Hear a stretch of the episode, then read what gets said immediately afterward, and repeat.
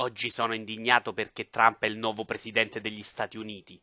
E quindi, se ho capito bene, Madonna per legge non è più tenuta a farmi un pompino. Intanto quelli che fanno i sondaggi dovrebbero cominciare a usare metodi un attimino più moderni del pendolino di Maurizio Mosca, che hanno pure un po' rotto il cazzo.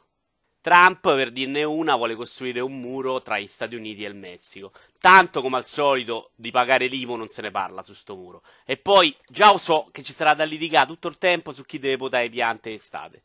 Sono sempre i potenti a comandare. Questi perché sono grandi elettori pensano di poter decidere più degli altri. E mica è democrazia questa. E che se uno è basso il suo voto non conta niente?